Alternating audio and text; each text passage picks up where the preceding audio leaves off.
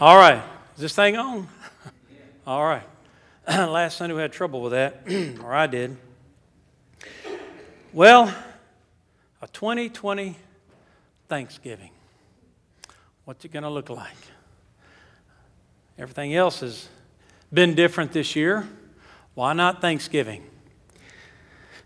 Governors of some states have banned Thanksgiving gatherings for fear of further spreading the virus. But I do want to suggest to you today that God does want us to look at Thanksgiving differently this year, every year, in fact, every day. So today's message centers on one lesson that God has been teaching me lately, probably you as well throughout this year with all of its challenges.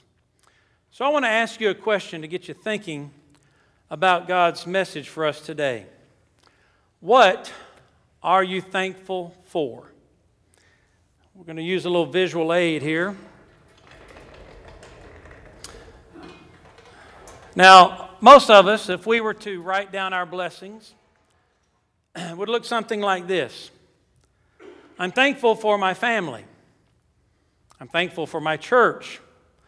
I'm thankful for my friends my health, and my safety. I'm thankful for all the abundance. I mean, how many of you know that you have enough food to go home and eat today? If you don't go out to eat, you got enough food in your pantry to eat. You got enough food for supper tonight, don't you? Got enough food for breakfast, don't you? Probably got enough food for a week or two. You could probably go a whole month with the food that's in your freezer, refrigerator, or pantry, correct? Abundance. How about clothes? Most of us have enough clothes in our closet we could go a month without doing laundry. Amen? Couldn't you? Know I'm right. Some of you try that. I did in college. What about our home? We know we have a nice home. We've got air conditioning when it's hot. We've got heat when it's cold. We've got a roof over our heads. We have a car that works good, that got us here, that gets us going where we want to go. We have a good paying job with good benefits that helps us to afford all these things. So we have abundance. So if I were to say, let's count our blessings, these are the things that, and maybe some more, of course, we would count as our blessings. Indeed, I'm thankful for those things. God's been good to me, God's been good to you. But here's another question What are we not thankful for? So let's label this second column curses.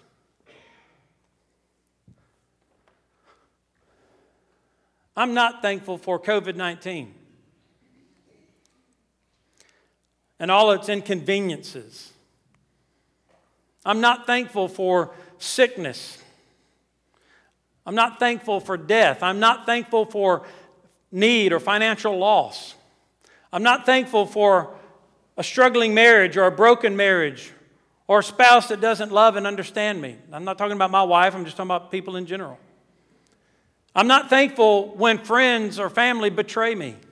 I'm not thankful for any kind of abuse. I'm not thankful for any kind of problems like a broke down or a wrecked car, a broke down washing machine, a, a leaky roof and rotten floors, or a job demotion, or being fired, or a boss that's hard to please. I'm just not thankful for those things. Are you? Now, let's look at the Word of God and see how He wants to teach us to be truly thankful. So, genuine thanksgiving is when we're thankful to God. The Bible says in Ephesians 5:20, giving thanks always for all things to God the Father in the name of our Lord Jesus Christ. So let's break that verse down. What is God's will for his people as far as thanksgiving goes? According to the Word of God, he, the first word he uses is always. Giving thanks always. That's at all times, right? Doesn't that what, isn't that what always means? Always, all the time, for all things, not just on Thanksgiving Day, not just on Christmas Day or Easter or Sunday or testimony time or, or when things are going really good, but when even things are going quote unquote bad. Thomas à Kempis is a devoted follower of Jesus. He was in the 15th century. He wrote a timeless classic devotion entitled The Imitation of Christ. I just bought a copy at Ollie's. How many of y'all been to Ollie's already? Yeah. It's the new store in the old Publix building. Um, and I would recommend every sincere follower of Jesus needs to read Thomas à Kempis, The Imitation of Christ. I want to quote something from that book that I read this week. Many love Jesus so long as no troubles happen to them. Many praise him and bless him so long as they receive comforts from him. But if Jesus seems to hide himself and seems to withdraw from them for even a little while, they immediately begin complaining or feel a great sense of dejection. But those who love Jesus for Jesus' sake, and not for the comforts he gives them, praise him in all suffering and sorrow, just as they do in the greatest blessings. And if he should never give them another blessing, they would nevertheless continue to always praise him and give him thanks. Always. Second thing he says here is for all things. Does God really mean always and for all things? Certainly, He doesn't expect me to be thankful for these things, does He? Certainly, when He says all things, He means all the good things that He's done for me, not all the bad things that have come into my life, right? What do you think the most famous verse in the Bible is? Exactly. Let's say that together. For God so loved the world that he gave his only begotten Son, that whoever believes in him should not perish, but have everlasting life. Do you believe that? Do you really believe that? That whoever believes in Jesus can be saved? Romans 10 13 is another whoever passage. For whoever calls on the name of the Lord shall be saved. That is, whoever is here today or listening online or, or whoever hears the gospel and, and sees Jesus Christ and believes that what he did on the cross was for them to be saved, then they can be saved. So if we really believe that, Romans 10 13 and John 3 16, how then can we question Ephesians 3 20? Does God really mean John 3 16? Does God really mean Romans 10 13? Whoever? Does God really mean Ephesians 5:20 always for all things? I didn't hear it as loudly that time. Isn't it funny how we pick and choose what to believe and what to practice?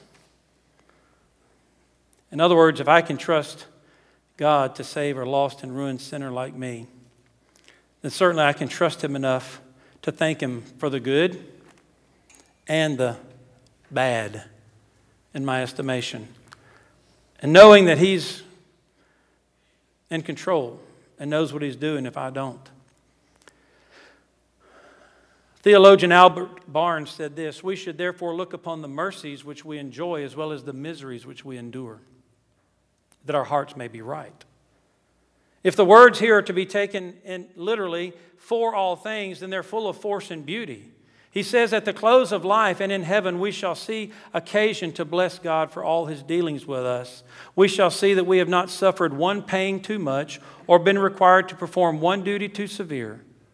We shall see that all our afflictions, as well all our mercies, were designed for our good and were needful for us.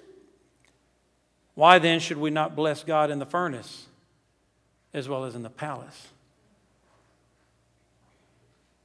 on a bed of pain as well as a bed of down, in want as well as in sitting down at a splendid banquet. See, God knows what is best for us, and the way in which He leads us, mysterious though it may be, Barnes says, it will yet be seen to have full be have been full of goodness and mercy. Here's what Paul said in Romans 8:18, "For I consider that the sufferings of this present time are not worthy to be compared to the glory which will be revealed in us.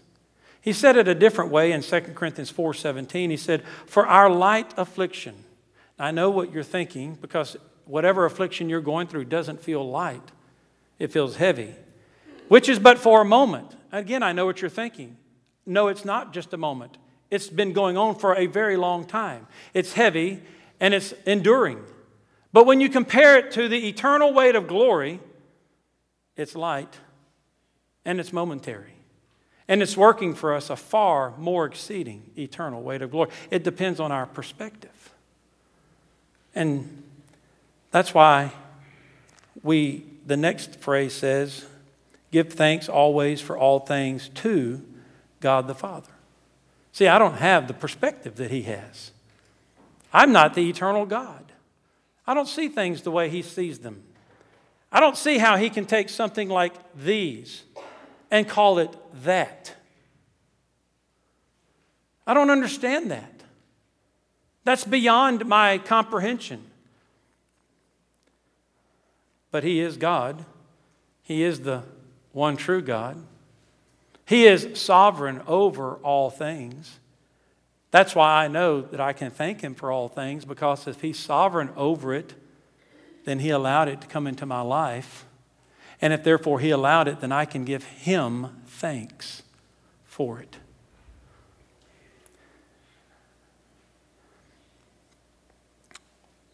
Do we really believe that God is a good Father? I know I've shared with you many times one of my favorite verses of Scripture, and I pray I never get over this passage because it speaks so uh, tenderly to me about my Father, my Heavenly Father. It says, What man is there among you, Matthew chapter 7, who if his son asks for bread will give him a stone? Or if he asks for a fish, you're going to give him a serpent or a snake? I mean, none of us here is dads, if our children come to us or our grandchildren come to us and say, Dad, can I have a piece of bread or we're going to give them no, son, but here's a rock. Gnaw on that. Nobody's going to, no father here would say, if his son said, Dad, do you have, do you have a fish, some fish? I'm, I'm hungry. I'd like to eat. You're not going to say, Yeah, well, here's a snake.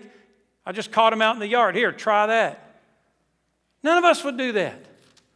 But he says, If you then, being evil, if me, who the Bible says I have a deceitful and desperately wicked heart, and yet I still know how to give good gifts to my children, how much more will my Father give good things to those that ask Him. So, could these things here be considered good things? If God is sovereign, they are. But if I, if I don't believe God is over all things, if I don't believe God can use all things, and I don't believe God is good, then no, I'm not thankful for these things. No, these things will forever be bad things and for my bad. But doesn't God say, and we love to quote it, all things work together for good? All things or just a few things? These things work together for good, or do all things work together for good? I feel like Vanna White. I don't look like her, just feel like her. So, God our Father is always worthy of thanksgiving for all things, not only when He gives us things that we deem enjoyable. Now, the last phrase of that verse, Ephesians 5:20, Giving thanks always for all things to God the Father in the name of our Lord Jesus Christ. Now let's look at that phrase in the name of our Lord Jesus Christ. That doesn't just mean we close our prayers with, in Jesus' name. We thank you, Lord. It means let's think about Jesus. As you read the Gospels and you read that red print in your New Testament, do we ever see Jesus ungrateful? Do you ever hear Jesus complaining? griping, whining. Never. By the same token, we see, do we see Jesus accepting hardship? Do we see Jesus accepting hardship? He had no home, no place to lay his head. He was homeless. He had no job, no income. He had few trusted friends. Do we see Jesus accepting pain? Do we see him accepting suffering, ridicule? Do we see him accepting denial and betrayal? Do we see him accepting mocking and beating and death, even the death of the cross? And all the while, do we hear him whining or complaining or griping or shaking an angry fist in the face of the Father? You know the answer to that. No, we don't. Rather, we hear words of love and tenderness. Father, forgive them.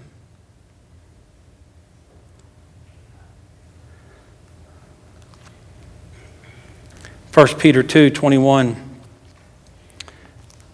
For to this you were called. We don't really want to know what he's talking about there, but that whole chapter is about suffering. So he says, To suffering you were called, because Christ also suffered for us, leaving us an example that you should follow his steps, who committed no sin, nor was deceit found in his mouth. That is, all the while he took all this for us, he never spoke an ill word. For when he was reviled, did not revile in return. When he suffered, he did not threaten, but committed himself to him who judges righteously, who himself bore our sins in his own body on the tree, that we, having died to sins, might live for righteousness, by whose stripes you were healed. For you were like sheep going astray, but have now returned to the shepherd and the overseer of your souls. So, genuine thanksgiving is thanking God always for all things in the name of Jesus Christ, considering how Jesus lived. And if I name him and claim him, that's how I must live. It's not an option. And also, the Bible says genuine thanksgiving is thanking God. Let me just read it. Chapter 5, 1 Thessalonians, verse 16. Rejoice always, pray without ceasing. In everything give thanks, for this is the will of God in Christ Jesus for you. Do not quench the Spirit. So, genuine thanksgiving is when we're thankful to God for all things, but also in all things. So, how does that differ? What's the difference between for all and in all things? Well, I can be thankful for all things after they're over. And I've seen how everything seemed to work out okay, or even if it didn't work out okay, enough time has passed that I'm over it. Give me an example from my personal experience this year. Our uh, fourth grandbaby was entering the world in March of 2020. Well, you know what we were going through in March 2020, don't you?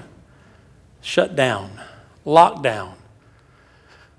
So, our daughter in law, Marianne, and our son Joshua were in the hospital having our fourth grandchild. Our first, uh, if you will, Waller a granddaughter. We have a Pope granddaughter, now we have a Waller granddaughter. We were there with Reed and Haley when Tinley was born. We were there with Reed and Haley when Boomer was born. We were there with Andrew and Kayla when Owen was born. But now because of stinking, stupid COVID, we can't be there when Ellie Kate's born. You don't think I was ticked off? You say, Brother Lee, you're too spiritual to get ticked off. oh, no, I ain't. I was mad. I did a lot of griping, a lot of complaining, criticizing our hospital.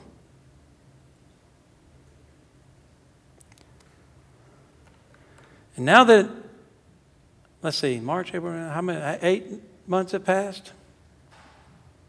Nine months have passed? I'm over it. Now I can say, Thank you, Lord. But God's convicted me of how hypocritical that is. I should have thanked Him and praised Him in the middle of the storm. I should have thanked Him for not being able to be there. That sounds silly. That doesn't make sense. It's outside my box and realm of comprehension. Lord, is that what you really mean? In all things, in the middle of the storm? Surely you don't expect me to do that. God's teaching me how to be genuinely thankful. I'm not there yet. I'm learning. And so are you. We're on this journey together, but I want us to learn together as God wants to teach us to have a sincere heart of gratitude, to thank God in the middle of the storm, not just after it's passed and I look back and see how God was at work in it. That's easy. Let me ask you this If we were to erase this and all we do is count these as blessings, consider North Korea, our brothers and sisters in North Korea. It is against the law to be a Christian in North Korea. It's against the law to follow Jesus. If you're found out, then you are arrested, you are imprisoned, and more than likely, and more times than not, you are killed. North Koreans have family, of course, but they're not able to meet in a church. They're not sure who they can trust as their friends. They have no health, very little health, and hardly any safety. They have none of this as abundance. They're very poor. So, what do they have to be thankful for? You see, if your version of Christianity doesn't work in North Korea, then you have a fake Christianity. If it doesn't work in the remotest tribes of Africa, then you have a fake Christianity. If you think this is all God's good for, then you're lost. And you need to commit your life to Jesus Christ. That's why it says, in the name of Jesus Christ.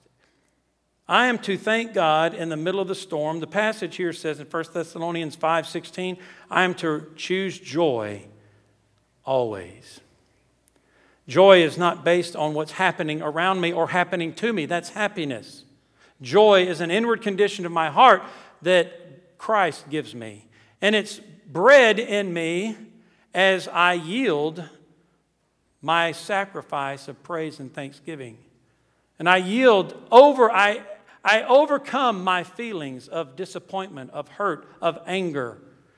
And I choose rather to rejoice and say, Thank you, Lord. And you see, he says also, pray without ceasing. I am to pray and to trust God and not fret. Pray without ceasing doesn't mean you walk around with your head bowed and your eyes closed all the time, or that you're 24 7 on your knees. It means you're constantly in conversation with God, it, mentally or sometimes verbally, but you're constantly aware of God. And when you're facing a situation that's outside of your control and that's afflicting you or tormenting you or hurting you in some way, you're praying, God, help me. God, help me. And you see, that's why it says, don't quench the spirit, verse 19. Because what is the Holy Spirit? Well, I can't do this. I can't thank God for all things and in all things without the Spirit's help. The first word, the first name Jesus gave the Holy Spirit when he introduced him to the disciples in John 14 was helper. Why? Because I need a helper. I can't do this. This is silly. It doesn't make sense to me. I can't comprehend how to thank God for this. But the Holy Spirit has to help me to be thankful. And he guides me into all truth.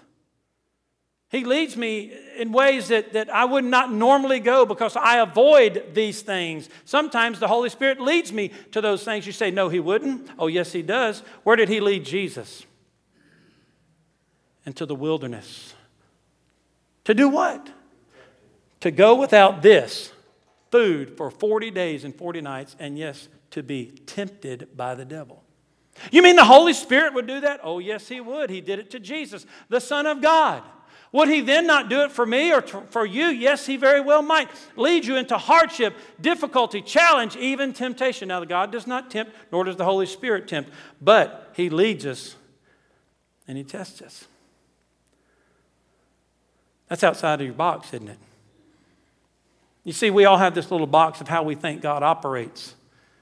And anytime he operates outside our little box of what we comprehend God would do or should do or whatever, we get very uncomfortable and we don't really believe that's of God. Be, beware of putting God in a box.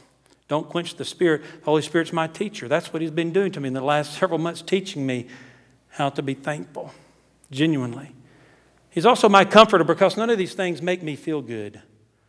All of these things hurt me, bother me, make me angry, uh, take away my peace. So I need the Holy Spirit to comfort my heart, to help me overcome my uh, addiction to my feelings and operating only in my feelings and help me to operate in my faith and do things that would not, I would not normally do because it doesn't make human sense. So I, he gives me comfort. The Bible says in Philippians 4 6 and 7, I will begin to experience an incomprehensible peace as I do this. He says, Be anxious for nothing, but in everything by prayer and supplication with thanksgiving. Let your requests be made known to God. And the peace of God that surpasses all understanding. In other words, you will have an income, you'll have peace that you can't comprehend. You're going, Lord, why do I have peace? I'm right here in the middle of this storm and it's raging, but I have peace. How do I have peace? Because you've been grateful. You've been thankful. You have surrendered your will and your emotions to the Lord God.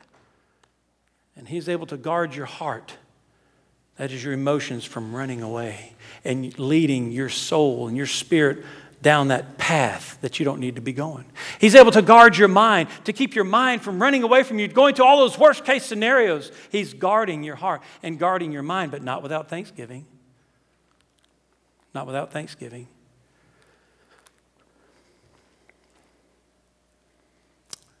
And then he says in 1 Thessalonians 5, verse 18, In everything give thanks for this is the will of God in Christ Jesus for you. I wonder, I don't, I don't often stop to think about what I'm going through. Is this the will of God for me? Especially if it's one of these things. Now, this, oh yeah, this is the will of God, no doubt. Abundance, blessing, health, safety, you know, that's the will. But when these things happen, do we ever stop to say, Lord, could this be your will for me? Again, that's outside of our box, isn't it? Is there a purpose in the pain? Is there a reason for the affliction? The psalmist said in Psalm 119, It's good that I've been afflicted. Job said in chapter 1 Naked I came from my mother's womb, and naked I'll return. The Lord has given, and the Lord has taken away. Let me ask you this what has the Lord taken away from you this year? Because of COVID 19 or because of something else in your life? What has God taken away from you? We want to blame all the taking away on the devil. You say, well, wasn't it the devil in Job's life that took all? Yeah, but who gave him permission? And who kept, who kept him at bay and said, yes, Satan, you can go this far, but you can't go any further than that? You see, God is over all. What has the Lord taken away from you this year? You start naming them. So here's your challenge this Thanksgiving. I want you to name all the things God's taken away from you this year. And put it over here in this column. All the bad, all the taking away. And what did Job say? We sing the song, don't we? I'm not sure we really mean it or even know how to live it. The Lord has given. Thank you, Lord. Thank you. The Lord has taken away. What did Job say? Blessed be the name of the Lord. He told his wife, who said, Curse God and die. He said, Woman, you're talking like a crazy woman. He said, Shall we accept good from God and not evil? You mean evil can come from God? Can God allow bad? Does that rip up your theology?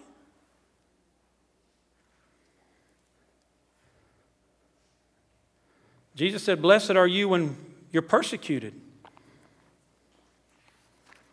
And when men revile you and say all manner of evil against you falsely, rejoice and be exceedingly glad, for great is your reward in heaven. He tells us in 2 Corinthians that we're hard pressed on every side, but not crushed. We're perplexed, but not in despair. We're persecuted, but not forsaken. Struck down, but not destroyed. Always carrying about in our body the dying of the Lord Jesus. Why? So that the life of Jesus may be manifested in our body. You see, the world needs to see a difference in us. And if all we do is bless God for these and we curse God for that, or we don't really curse God, we'd never say we curse God, but we don't want that. We don't thank God for that. We don't bless God for that. You see, Jesus said, you know, and I'm kind of getting ahead of myself, but let me so let me jump fast forward. Here's a third thing Jesus said we're to give thanks for. 1 Timothy chapter 2, verses 1 through 3 says, I exhort first of all that supplications, prayers, intercession, and giving, giving of thanks. I wish he had leave that phrase out, giving of thanks. I could go with the supplication, prayers, intercession, but when he says giving of thanks be made for all men, and then for kings and all who are in authority, then I have a problem. Because I'm not thankful for all people. There are just some people, quite honestly, I ain't very thankful for. And it's not you.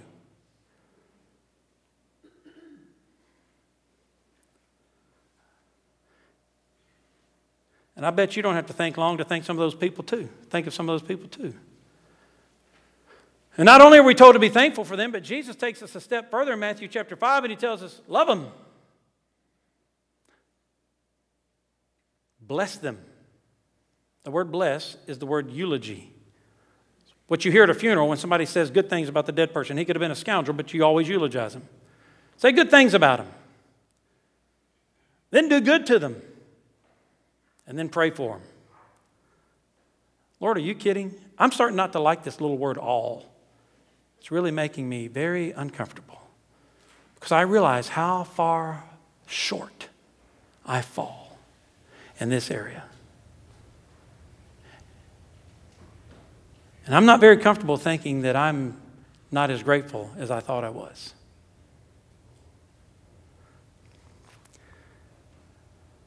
How about you? To be genuinely thankful, like we've talked about today, we've got to remember and believe the truth of this one series, which is that God is sovereign over all things, over all people, over all kings and all rulers. Therefore, I can be thankful and grateful for all things, in all things, and for all people. But I want to remind you one more time it's the Holy Spirit who helps us. If you try to do this in your own flesh, in your own weakness, you will fail often. But when something uncomfortable or bad or difficult or one of something like this happens, just right then and there ask, Holy Spirit, help me. I don't feel thankful. I feel whatever, and just tell him how you feel. Help me to overcome this feeling. And Lord, I thank you. You may have to force yourself to say it. God, I thank you Thank you for this. That seems out, way out, like I'm crazy to say thank you for this, but God, I'm thanking you for this because I trust you have my best in mind. Eritrea is a country on the coast of northeast Africa, bordering Ethiopia and Sudan. One of our sisters in Christ, Helen Berhane, is a member of an evangelical Christian church which is not officially recognized by the state of Eritrea and is very heavily persecuted. She was arrested in May 2004, shortly after she released an album of Christian music, because she refused to sign a document pledging to end all participation in evangelical Christian activities, which included her music. She was detained at a military camp north of the capital. She was forbidden any possibility of contact with her family. She was denied legal representation and medical care, and her persecutors confined her in a metal shipping container in sweltering heat, without ventilation, without light, and without sanitation. Watch the screen and listen to her. This is our Thanksgiving challenge. Erase the line and erase the title. And let's rename it.